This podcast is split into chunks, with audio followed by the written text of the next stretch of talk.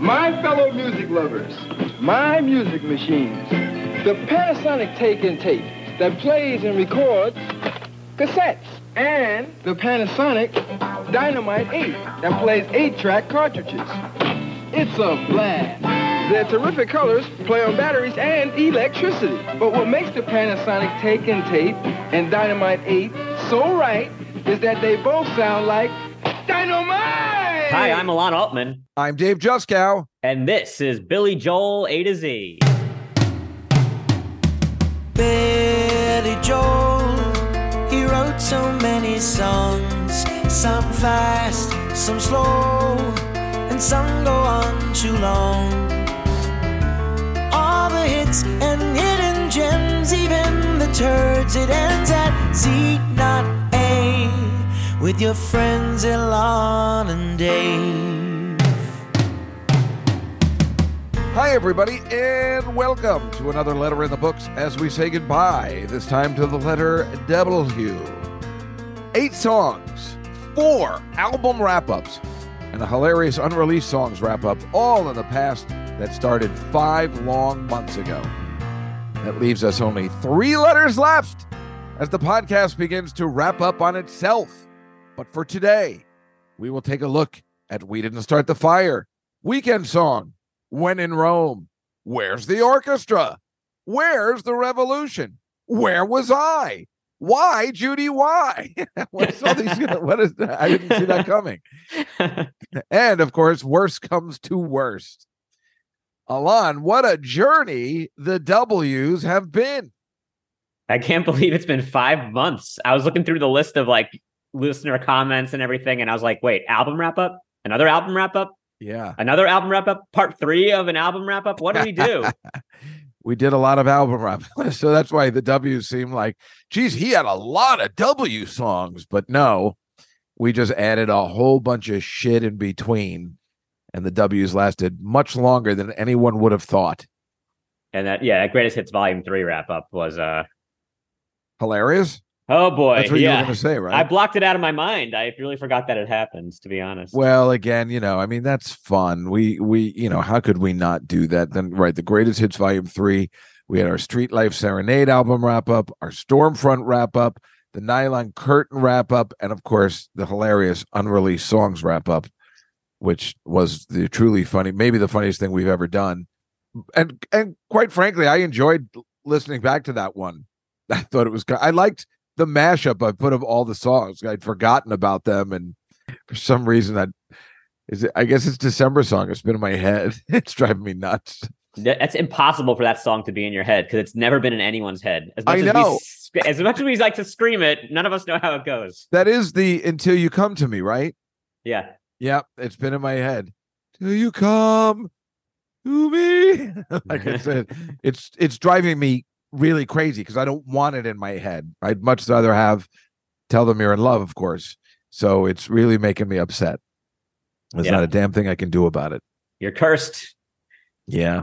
Yeah. It's our fault. We opened the can of worms. Meanwhile, in regards to album wrap ups, that, you know, the reason why we did three parts in Nylon Curtain was because I, I think we just realized what an amazing album was. And it's possible we realized it. It's like when I listened to it before we did the podcast, listen to it as a whole, I'm like, boy, this, you know, this really is a special album. And then I think as we were doing the podcast, we realized, boy, this really is a special album. The more Paul was talking about it and we were kind of learning about it, especially that second side, there was just too much to talk about. It was it was that it's that good an album. And it's something that I think we came upon while doing this podcast in general. Yeah, and also like when we do the wrap ups, we're not really going in with a big plan of like, okay, it's going to be exactly this long, and this is what we're going to talk about. We just let it flow, and if it ends up being long and it's good content, it becomes a three parter. Well, depending, you know, I mean, I didn't like you and I talk about this all the time because you know, we we talk about we we didn't want Street Life Serenade to be a three-parter. You know, it really does depend on the album. Right. I mean, obviously, obvious- Cold Spring Harbor is going to be five parts. Oh, Of course, of course, obviously. But you know, we didn't we would of course the stranger makes perfect sense. 52nd Street might be like that. The, you know, the classics. But right, we're not going to do that with Piano Man or Street Life Serenade. But the Nylon Curtain which technically we would say no, that's not a three part album, kind of became that just as the way we were talking about it and the more respect we have, and really calling it at the end the second masterpiece uh, besides The Stranger in in a different, total different way. Yeah. So, what are you going to do? Uh, why don't we? Well, why don't we do our rankings, and then we'll talk about individual episodes. And I have some uh, fun stuff to play for you. All right. Yeah. So yeah, let's start it off that way.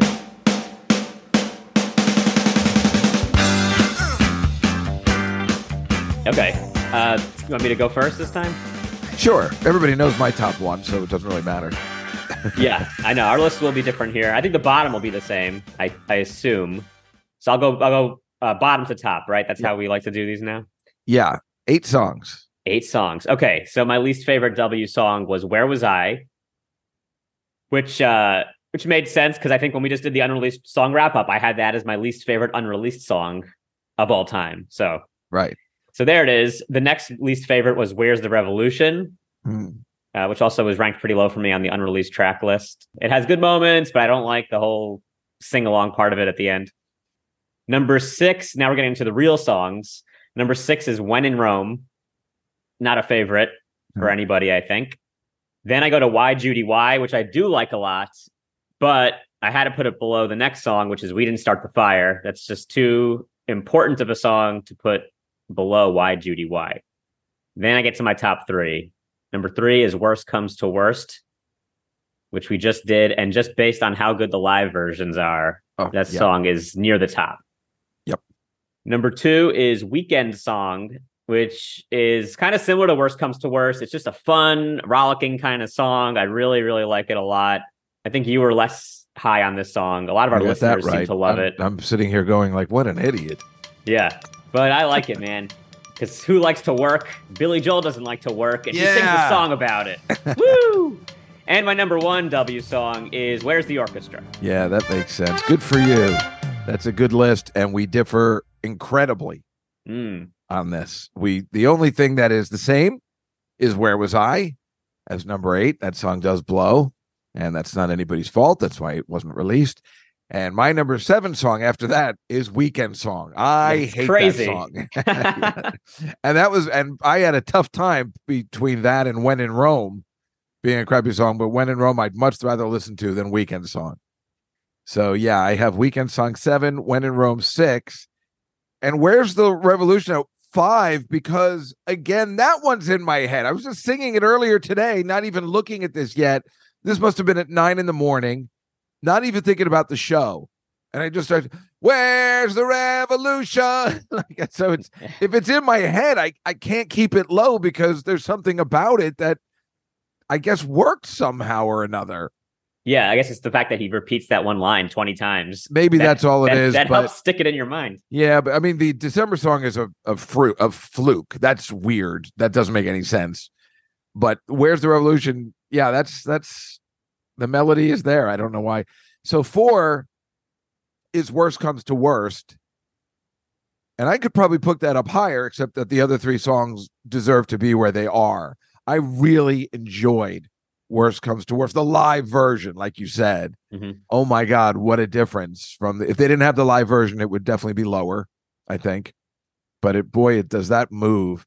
And three, which I have a newfound love for, is Where's the Orchestra? But how do you like number two being Why Judy Why? Why, I- Judy? Why? I that song was just I mean, what a scene, man. You know what I'm saying? Uh it's, it's like I don't know, you know, I just discovered that song and it's great.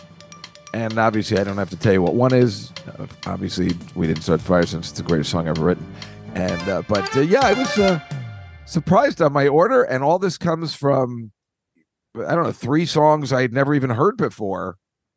And just as a new listener to these why Judy why uh worst comes to worse and uh unfortunately when in Rome and weekend song I'd never heard any of them they just uh, I don't know this why Judy why love it yeah, it's interesting that it hung you up that way. yeah yeah Yeah. It's kind of funny looking at the whole list of W's, like how not star studded they are. There are so many hidden gem type songs here, or just hidden.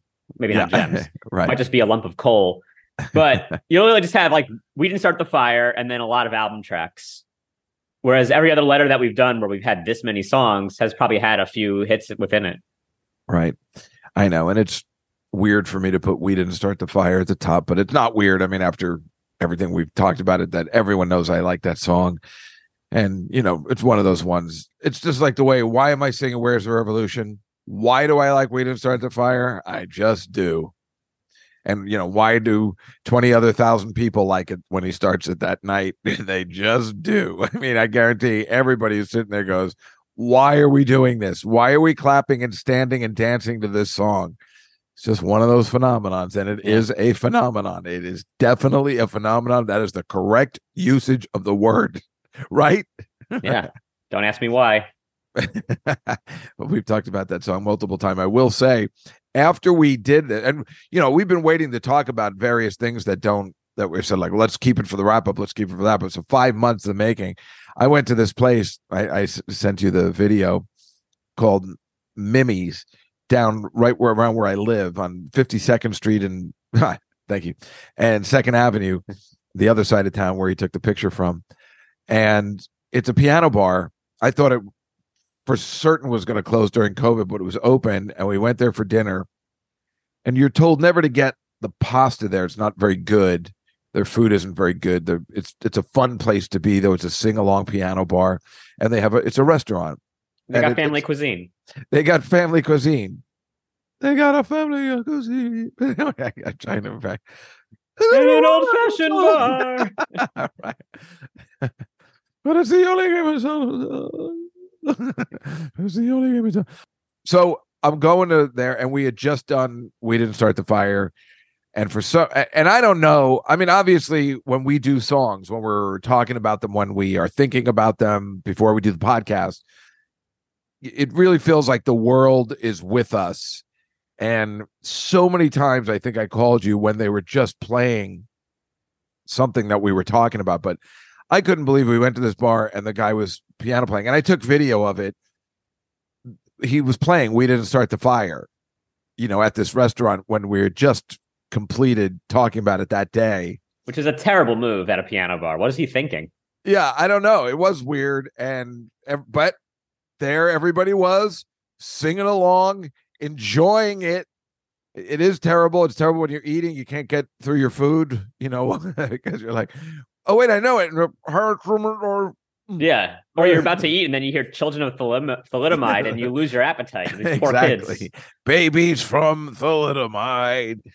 but uh it was fun, just like that time when I was at that bar in Hoboken and that guy was playing all those songs from uh, you know uh, what was the one that was amazing that he was playing uh, oh uh, Lullaby.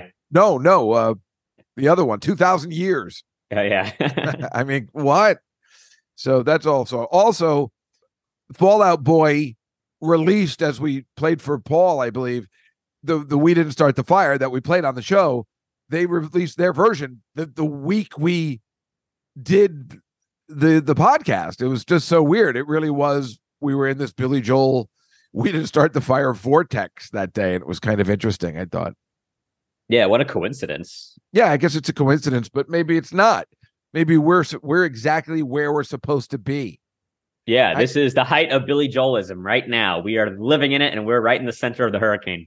Listen, we have mentioned multiple times. Maybe he does listen to this show because how can you explain that night when Dory and her friends were there, and he just started playing all the stuff we make fun of him for not playing, and took a chance. Now he's gone back to just doing the exact same stuff again because he's lazy, as we know.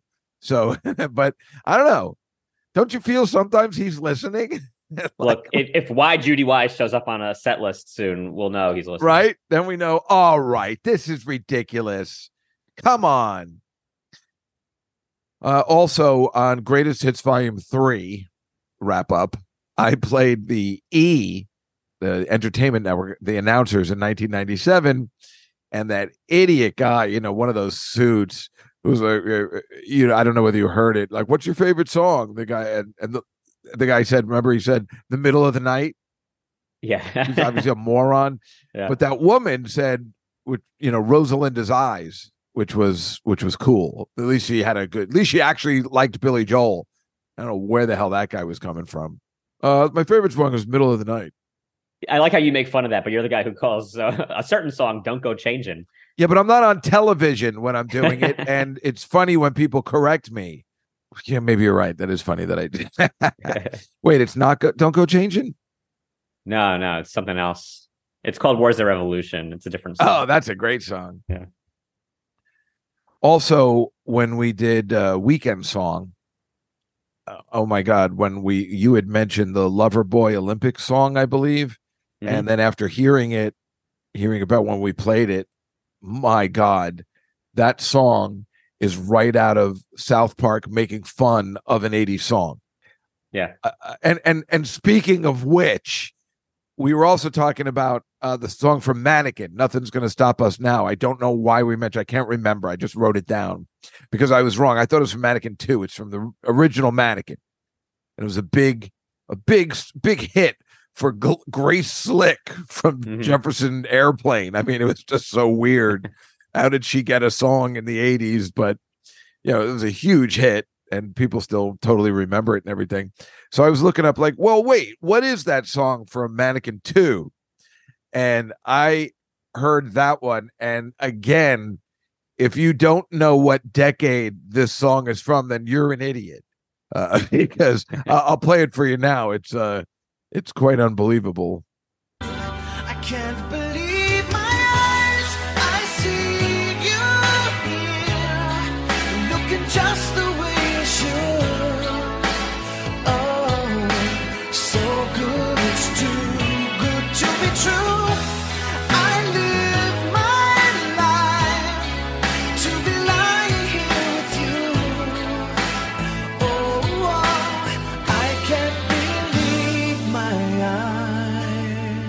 I mean, it sounds exactly like the South Park guys making fun of an 80s song. Yeah, but that movie's from '91. What, why do you got to do this? I'm This just saying, it's a little. It's that cusp. It's that 1990 type of song. is, is that Rock movie ballad. from 91? Well, uh, you just literally showed me a YouTube clip that says 1991 next to it. Well, I, I couldn't stop looking at the girl in it. I, I was like, He's very know. pretty. Yeah, I can't remember who she is, but I, I don't. What happened to William Ragsdale? that was who he was. I think so. Oh yeah, he looked like a good uh, heartthrob leading man. Well, wasn't he the one in Herman's Head? Oh, remember was he show? Herman? I think so. Oh, interesting. I liked I Herman's think head, so. but I was also seven at the time. So what did I well, that's what I was going to say. Right, right, exactly. you were like seven. So also, uh, as we're going down the list of stuff, where's the orchestra? I think when I was thinking about the concert, I think I figured out that that was the first time I got high at a concert, the Nylon Curtain Tour concert. And I think I went with this kid from high school, Ed Cowan, because I couldn't, I said I didn't know who I went with. Mhm. And I'm positive it was this kid, Ed Cowan. And I'm pretty sure, I think I looked it up, that I went the day after Christmas when I was home from college. All right. I figured all that out. Thanks for correcting the record. Well, it was driving me nuts. Uh, obviously, But you still think that Where's the Orchestra was played, and I think we were saying that it seems like it was not played. I could.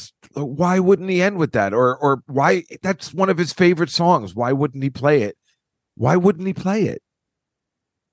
I mean, don't it just doesn't add up that he's playing stuff off the nylon curtain and he wants to play his favorite song off the album, and he doesn't care what the audience thinks, even though we like it now. It's just, I don't think he ended with it because that's just not what he was doing back then. But then you're telling me he used to end with the Nocturne or whatever it is, uh, the the other one, um, Souvenir. Souvenir, uh, which is a strange song to end a festive concert at the Garden with. You know, you don't want to end on a sad note, but All right. Well, here's so here's the concert that you're talking about. December 26th, 1982, at Yep. Brendan Byrne Arena, East Rutherford, New Jersey. yep, That's got to be it. Day after Christmas, 82. absolutely, that's got to be it, right? Uh, and you're right. He did end the show with this song. Oh, he ended the song with this. He so he did end the song. Yeah, a two song Okay. encore. Only the good die young. And where's the orchestra? That's a strange two set encore. You, So know? you are correct. He did play this song for you. Yeah, I could, I, I- remember because I remember being disappointed. Like, why are we leaving? I'm sad now. I'm The sad. other we- other weird things that you heard that night were Scandinavian skies. wow. That's probably when we got high, man. Yeah, yeah, Yeah. that was. They were passing the joint around. You could do that back then, man. Have yourself a merry little Christmas. Makes sense. Let's see. Anything else rare here? Stiletto, a little rare. Wow. I probably had no idea what that you know, I was probably sitting there going like, wait, Billy, there's a Billy Joel song? And that's it. The rest of it were hits. Did he open with Allentown? He did. Wow. So see, he did that- the full bookend of the album. see, that's what I well, that's see there, that makes so much sense. But see, that's what I remember. And that's what I've been trying to say at this podcast. I just couldn't remember, you know, because it's oh, I'm sorry, 40 years ago, 41 now. I knew he opened with Allentown on that tour, or maybe I was thinking, I think I thought it was the bridge and it was matter of trust because I, I remember thinking to myself, wow, this guy's got balls. He opens with his mega hit. And I, I remember thinking that I'm like, damn, because I, I don't, I, I maybe it was the first concert I was ever at, but I mean, everybody knows you don't e- you don't open with your hit. You know, you save it either in the middle or the end, depending on who you are. You know, if you're Cyndi Lauper and you you just come, you're only doing your one album in 1985 or six. You're going to end with "Girls Don't Want to Girls Just Want to Have Fun," right? I mean, she played the Mm. entire album, and then of course you end with that, and people go crazy, or it's the encore. So for him to open with Allentown, it just shows you, even in 1982, he was still the man. Open with your hit, and that was a hit, a big hit. People went crazy. I bet you were pretty pissed off though when he didn't play "We Didn't Start the Fire" or "Uptown Girl." I was upset by that because I knew he had it in him. And I knew he could have bought it and just be like, I yelled out, What are you working on next? And he was just like, Who is that? Was that Yeah. Just Go? What's in the pipeline seven years from now? You should date a supermodel. Uh, well, you he's, know, he sang "She's Always a Woman," so I think he was still trying to reconcile with Elizabeth at this time. what an idiot. I was at uh, my friend Colin Smith's concert uh, Monday night. Uh, he was the one who introduced us to Paul Lauren. And I went to see his show, and he yelled out at me from the from the stage, Jessica, your energy's driving me mad. like, because I, was- I was really into it. But Mhm. I then I was telling uh, the girl I was with about Paul and the time we were there. And he's just, well, this we're going to go a little bit country. Sit down, Jessica. yeah, I, uh, I always get a shout out from the stage. So it would make sense for Billy to be like, Juskow, shut up. If I hear December song out of you, I swear to God.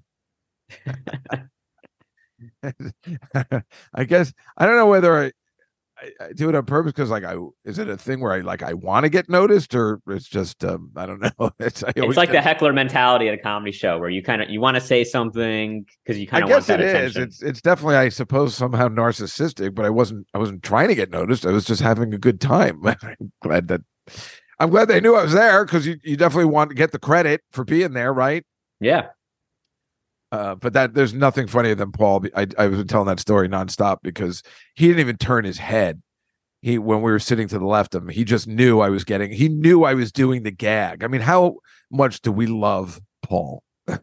Oh, I know. Paul's the I mean- greatest. Uh, as you'll see when we go through all these listener comments, people always love Oh, whenever he's well- on all of our wrap ups. Yeah, and we got more for you on that later.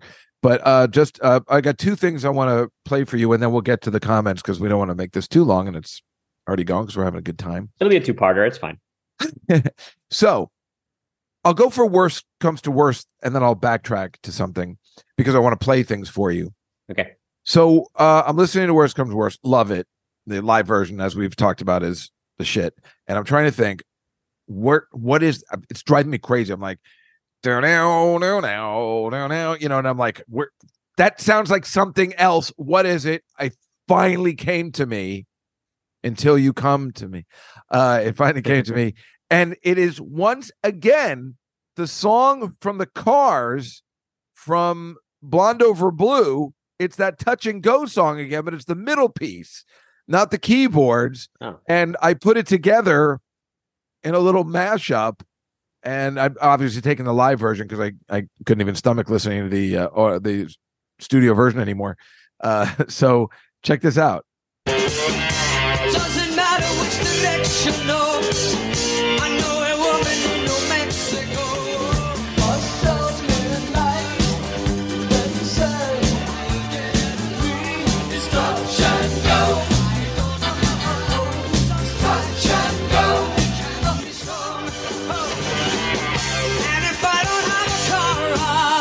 I mean, it, it's it's the it's that guitar part that goes in between words comes to work. Now now now now now, now, now, now, now, now, and it uh, it you know that's the first thing I thought of. Now, obviously, the car stole it from him, so it's okay. But look at uh, and then he stole Blonde Over Blue from then. So uh, that particular song uh, has been very influential in the Billy Joel A to Z podcast.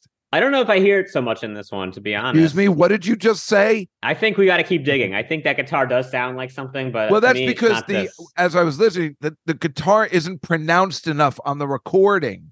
But if it was, I think you would see it. yeah. But I mean, in the live version though, I hear it. I know exactly the riff you're talking about, Yeah. and it does bring up something to me, but I don't think it's this song. Okay. Now, that all being said, so I was able to get somebody to. I've been waiting for this for such a long time, uh, like five months for this. I've had it for a long time. Play the eight track tape of scenes from an Italian restaurant and how it goes from scenes from an Italian restaurant part one on track three, and then goes to scenes from an Italian restaurant part two on track four Yeah. and and how which I didn't remember this and how eight track tapes used to work back then and this is real fucked up so Okay. wait to hear this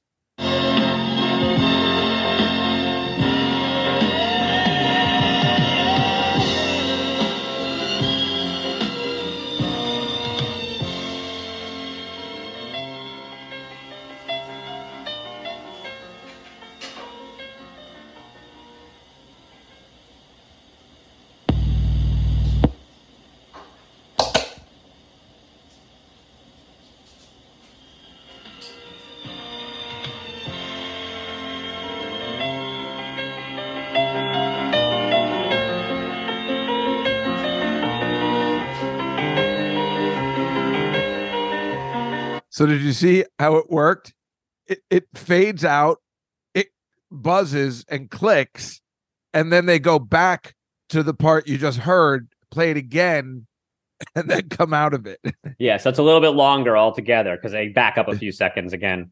well you know you can it's in that's why it's in two parts Yeah. well, it really ruins the experience. Oh, it totally ruins the experience. It's exactly you'd have no exact way to know what the song actually sounds like in that part. You can kind of guess how it all really melded together, but you wouldn't know. No, it it ruins this unbelievable song, which I suppose is why eight track tapes didn't cut it. How did they not last? I don't know.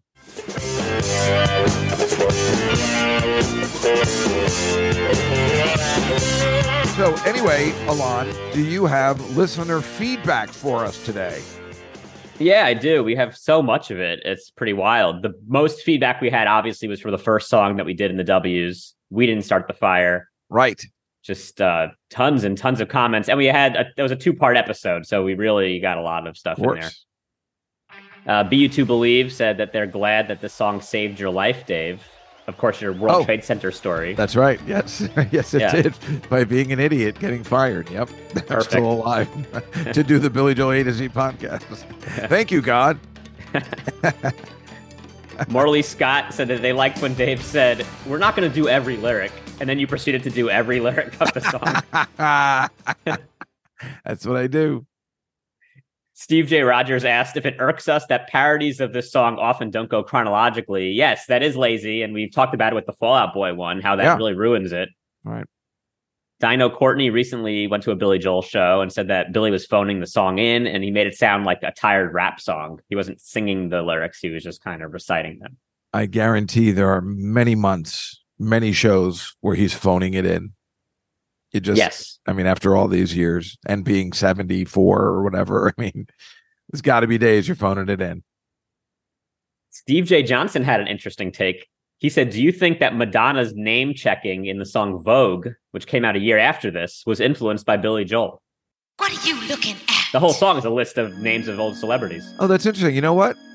That makes a heck of a lot of sense. That's really interesting. I didn't see that comment. That's that. Yeah, that makes sense. I mean, how would you not think that when that song was a massive hit? Why? How could you not, as a s another songwriter, be like, maybe that that's an interesting semi rap. Let's give it a try. Yeah, that makes sense. Yeah. I totally buy it. I'm I'm 100 percent in on that. I, I do too. Yeah. That's that's my new theory. Thanks, Steve.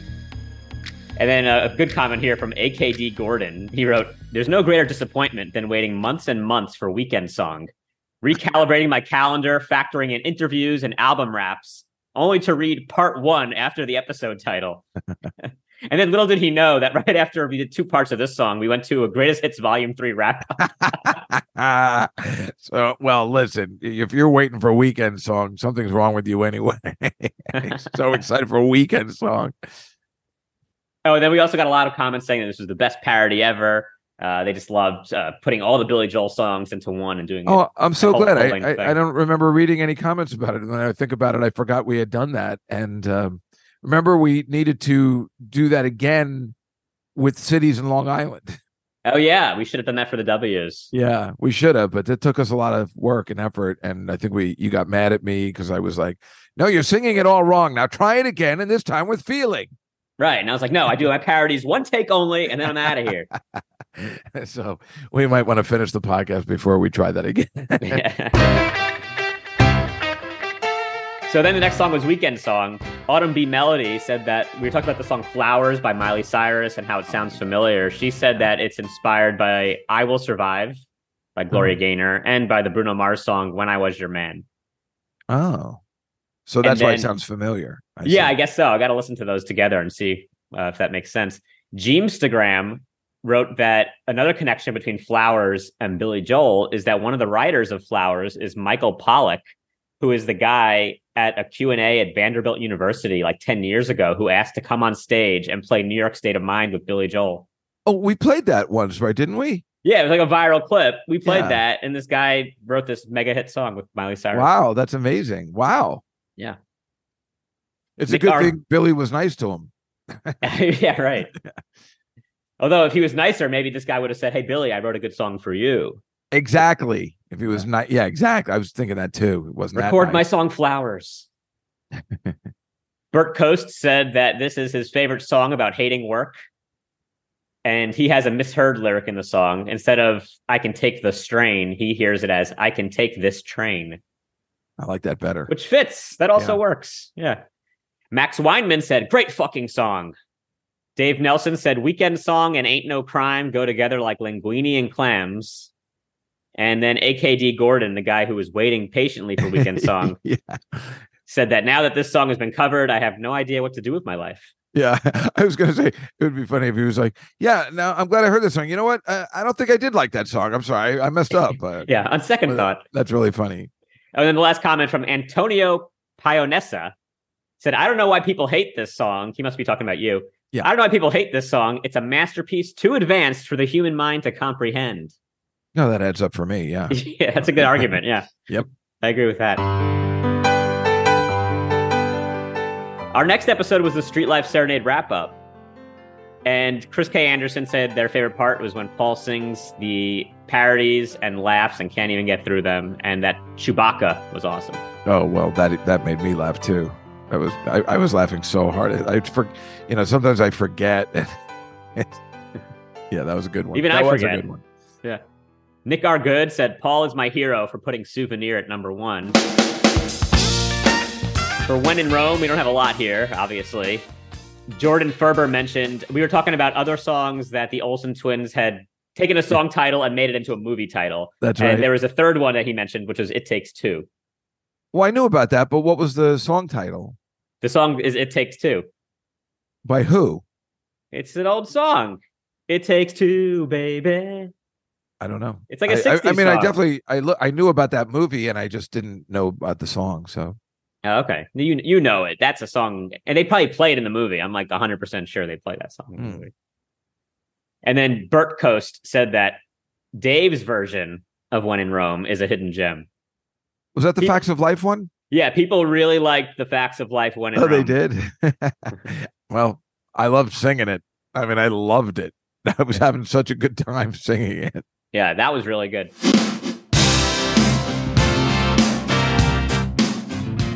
Then we had our Stormfront wrap up. Nick R. Good said this is one of their favorite albums, and they're infuriated that we don't consider Billy to be a rock and roll artist because this stuff hits way harder than Elvis. Elvis, who? Costello. Presley, not Costello, but yes, Presley. Well, of course it does. You know, it's a yeah, that was 30 time. year earlier. It's a different type of rock. Yeah. But, But um, Billy can rock. He can rock, but I wouldn't think overall that I consider him like a right, rock right. guy. We we agree, he can rock. But I, I'm surprised that's his favorite album. I love that it, that's his favorite album. I I love that. I love that Stormfront somebody's favorite album. That kind of makes me happy. Yeah. Well, to be fair, they said one of their favorite albums. Oh, Yeah. Oh, Chris Sirico was upset that none of us picked Downeaster Alexa as the top song, which shows that none of us work with the rod and the reel. well, yeah. We don't. uh, we know. We're- Yeah, we do this. New New York Jews. We work with the Instagram reel. We we get people to take the rod and reel and and get us stuff to eat by by paying them. right. Catch us a salmon and then give us some lox. Right. exactly. That sounds good. I'm gonna actually after we're done recording, I'm gonna go get some lox. I think Mm. I'm gonna lay it It'll- on top yep, of my bagel. It'll just lay there like that. What a Mensch said we've given him a new appreciation for this album, and that Paul's description and playing on Leningrad was outstanding. Yeah, well, that's the problem with if you hate this album or any of these songs, once Paul plays it, like I always say, I, I gotta rethink everything. Yeah, He's and we got we so got a lot of comments specific, specifically on this episode about how great Paul's versions were of everything. Like Paul just knocked it out of the park Yeah, because it's not that great an album. So for him, I'm- you know, in our view, and then the, the most Billy Joel people, it's not their favorite album. Um, that's why it was interesting to hear that. But then when Paul plays it, it becomes like maybe I gotta take a take another listen. As we always say, we wish he would just take all these songs, do what a, a scaled down piano version of every song that he has, because then that would make every single song a gem. yeah, absolutely. On Where's the Orchestra, Jesse Thomas Brown said, arguably, this is Billy's best song. R. Rate said, Hey, I got your orchestra right here. Oh. um, and then Burt Coast and Morley Scott gave rave reviews to Dave Juskow with his Laura version of Where's the Orchestra. Oh, yeah, I forgot about that too. And let me say, I, here's something I forgot to tell you too. This is the weirdest thing, and I meant to tell you, I didn't write it down because you just reminded me. Uh, Sarah Silverman, the comedian, had a party on her rooftop in California about three weeks ago. I went there, and it's you know this big blast. It's beautiful, and I I'm always there early with her. I the first one to come, and she has a DJ, and the DJ opened with Laura. Uh, I I, I I don't know whether I played it for. Her. I mean, I had it wasn't worth playing because it was I was trying to capture it. Like you're not supposed to take video or anything there, so I just tried to kind of sneak it just because I couldn't believe it was happening and send it to you. Because do you have you ever heard of a DJ opening up with Laura? Not opening and definitely not playing it at all. So yeah, to make it exactly. Or at a, at a festive occasion like that. He played a lot of Billy Joel, which was great. But deep cut Billy Joel, I can't. I, by that time, I was drunk and I, I was like, "Wait, is this in my head?" Again, I was having the like, "Wait, somebody is listening to our podcast or is in my head." Because he's playing deep cuts. I think he played "Sleeping with the Television On" at this party, and I and I asked Sarah, "Did you tell him to play Billy Joel?" She goes, "No, I didn't tell him anything." It's really weird, Laura. Was Sarah Silverman's sister Laura at this party? Yes, she was, but she wasn't there yet when he was playing it. Oh, that's a shame. Yeah. It was weird. But anyway, sorry, continue. I've been Okay. wanting to tell all of you guys that. That is strange. So the next apps, the next episode we did was the nylon curtain wrap up, and on this one, Steve Hickman said it's interesting that on the back cover Billy is drinking coffee or tea because this feels kind of like his rehab album. Yep, that's what it it does seem like that. Yeah. Chris K. Anderson uh, singled out the parodies, loved them, especially Pet Store. Bet that was horrible. Pet store. I thought now Paul really gave that one one hundred percent. I really appreciated that. Oh, again, when Paul plays it, it changes the complexity. When Yeah. I make fun of you for the songs, I feel bad after Paul plays. I'm like, you know what? Uh, I'm sorry. Uh, it's- I don't know. He he really brings a no, whole nother thing, and then you realize how good your writing is on it. Yeah, or passable. No We'll offense. say passable. So then we get to some duds. Where was the revolution? I'm sorry, where's the revolution? uh, Jesse Thomas Brown. This is a very surprising comment. He said he discovered this song about 20 years ago and he used to play it at bar gigs. Oh my God, that's like playing Laura. yeah, it's like, can you imagine that? You hear an unreleased Billy Joel well, track? that that is where I'd be like, all right, someone's fucking with me. what the hell? 20 years ago, he played at bar gigs. That's so cool. Yeah. I love this guy. And then Chris K. Anderson said that several parts of this song remind him of Stop in Nevada. Hmm. I could see that. Use All little right. pieces there in the next album. The next song was Where Was I? And the only comment I'm going to read here is from 555 LKM, who doesn't buy the Pippin comparison because they say that there's a lot of music from that era that sounds like that, not just Pippin. That's They true. gave one example, which is that movie musical thing, Free to Be You and Me. oh, God, the Marlo Thomas one. Yeah, which I used to watch all the time. My parents had that on tape, so I used to Me too. like, we I love listen that. to thing. that album all the time. Yeah, that came out when I was a little boy. Yeah. Yeah, Um, and then Mar- they, Marlo Thomas, because I remember because Marlo Thomas and Alan Alda had like a spoken word thing on it, and it was very exciting. and Michael Jackson does a bit. he does. I forgot about that. Yeah, it's like But that was such Michael a- Jackson. That was such a multi-selling album. It was crazy. And there was a song about Timothy has a doll, about a little boy who likes to play with dolls. Oh yeah, I forgot. I forgot about all that stuff. And all the kids were calling him a sissy. And then the, the the theme was maybe he's not gay. He'll probably be a dad one day and he'll give his kid a doll. right, but no, he's gay. he's probably gay. Yeah. no, who knows? Who knows? We, we got to figure out where's this Timothy guy now? so then we went to our unreleased song wrap up after that. and we apologize, but you know, Yeah, whatever. Pe- people liked it. They like to hear all the different songs. Autumn B. Melody said that for her, numbers would be her number one. Oh yeah, I got that. You're right about that. Well, I played it. I played it. I just didn't put in the mashup because we didn't make a, a thing about it. But you know, putting that mashup together was was complicated but super fun. Yeah, cool to hear all those songs. R Rate said that they're on Team Dave. They love Joel's and Oates. Wait, wait, Joel and Oates. Yeah. Yeah. I was lost. and Bert Coast also agrees with Dave's list. So apparently you had a better uh, angle here on these unreleased tracks than I did. Good. That's all I wanted to hear. All right, getting to the last two songs here. Why Judy Why? Steve Hickman said best parody yet. This was Why RDY. We got a lot of comments like that. So even though people loved we uh we didn't start the fire parody, they also loved the Why Judy Why parody. So we I were think really I told you when you did it that that was an excellent one, if I remember correctly, because it it it had a lot of history to it and truth and sadness, and there was something really great about that particular parody. I remember liking that too. yeah, that's one that we definitely got to make sure that Paul plays on the wrap yeah, up. yeah. R Rate wrote that Michael Kay on his ESPN radio show plays Why Judy Why whenever Judy from Buffalo calls in. Oh, that's hilarious. Not Doris from Rego Park? Uh, hi, Joe. Uh, that's it. Uh, what Pee Wee Reese used to be an used to be an unbelievable second base. Rumor on the Playground, that's an interesting name. Rumor on the Playground said the middle, you mean the bridge? Because like we were talking about the song, we really like the middle section, but I like, we're saw that idiots, comment you and I was extremely embarrassed. Yeah, It's fun to set, call it the middle sometimes. It's Well, I don't know why we didn't think about that. Yeah, you're right. And I'm with. I saw that comment and I was. I remember being extremely. I don't even know whether I liked it because I was embarrassed. That's like being like, I like that part of the song that repeats several times. I mean, the chorus, the chorus, Yeah. yeah, the chorus. I think. whatever you want to call it. And uh, oh, here's an interesting comment. So Kyrie Parisa, who I think is Australian, said that in their year 11 media class, they made a movie set to this song, Why Judy Why, and got a 100% on it. Wow, cool. I would have And- given you a 100 percent in my class. Yeah.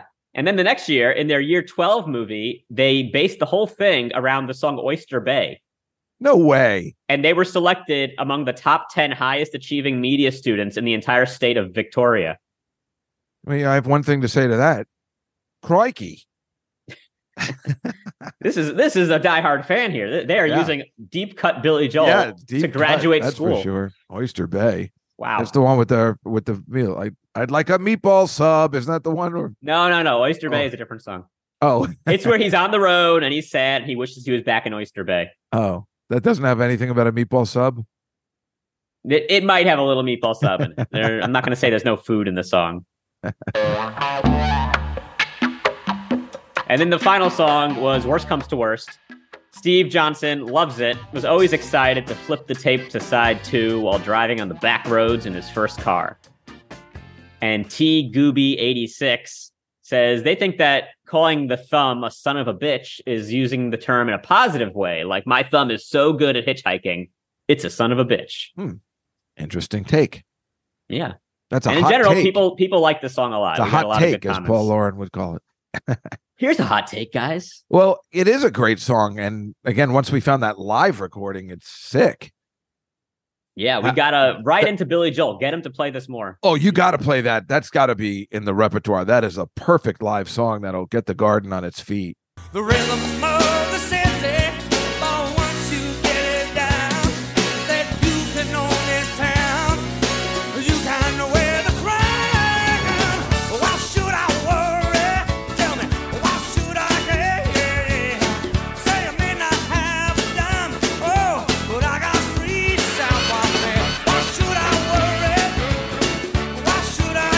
also did not talk about uh, the Oliver and Company song. Why should I worry? Right. Uh, we didn't talk about that. Is that any good? I forgot to listen.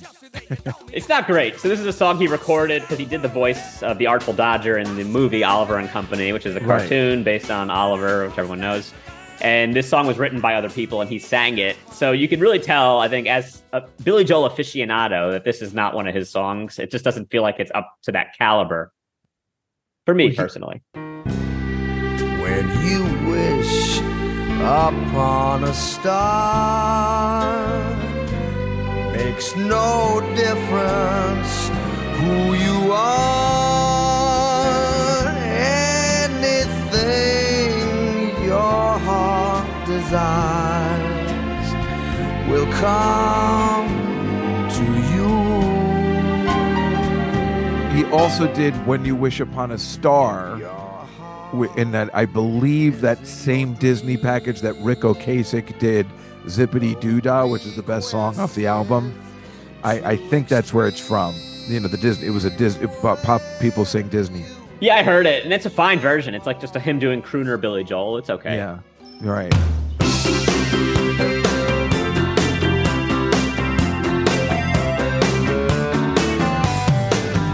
Well, folks, that was the W song wrap up. So, coming up, I know you guys are wondering, what are we doing for the X's? Well, we have a special treat for you coming up next week. And I know we say that sometimes, and then it ends up being a Greatest Hits Volume 3 wrap up. but this time it's for real. This is incredible. It's our Billy Joel A to Z X Xmas special. That's what we're calling it. It's a holiday special recorded live in studio with none other than Paul Lauren, who flew in from Nashville for this and other reasons. but he joined us in studio. He sang songs. Wasn't it incredible, Dave? It was so much fun. We have pictures and videos that we'll put up. It was just the three of us and two engineers, and Alana and I sang harmonies, and we just had a great time like a great time. And hopefully that will come through on the podcast. Yeah, and you're gonna hear you're gonna hear hits. You're gonna hear some hidden gems. You're gonna hear some big surprises that you never thought you would hear. That's right. Um, it's all gonna be there. It's a real extravaganza. We're very happy with it. We can't wait for you guys to hear it. So, like always, please make sure you go to Apple and give us five stars. Make sure to listen to us every Tuesday when we release these new episodes and keep giving us feedback on social media because we love to read your comments whenever we get to one of these wrap ups. Yep. So, until next time, I'm Alon Altman, I'm Dave Juskow. and this is Billy Joel A to Z.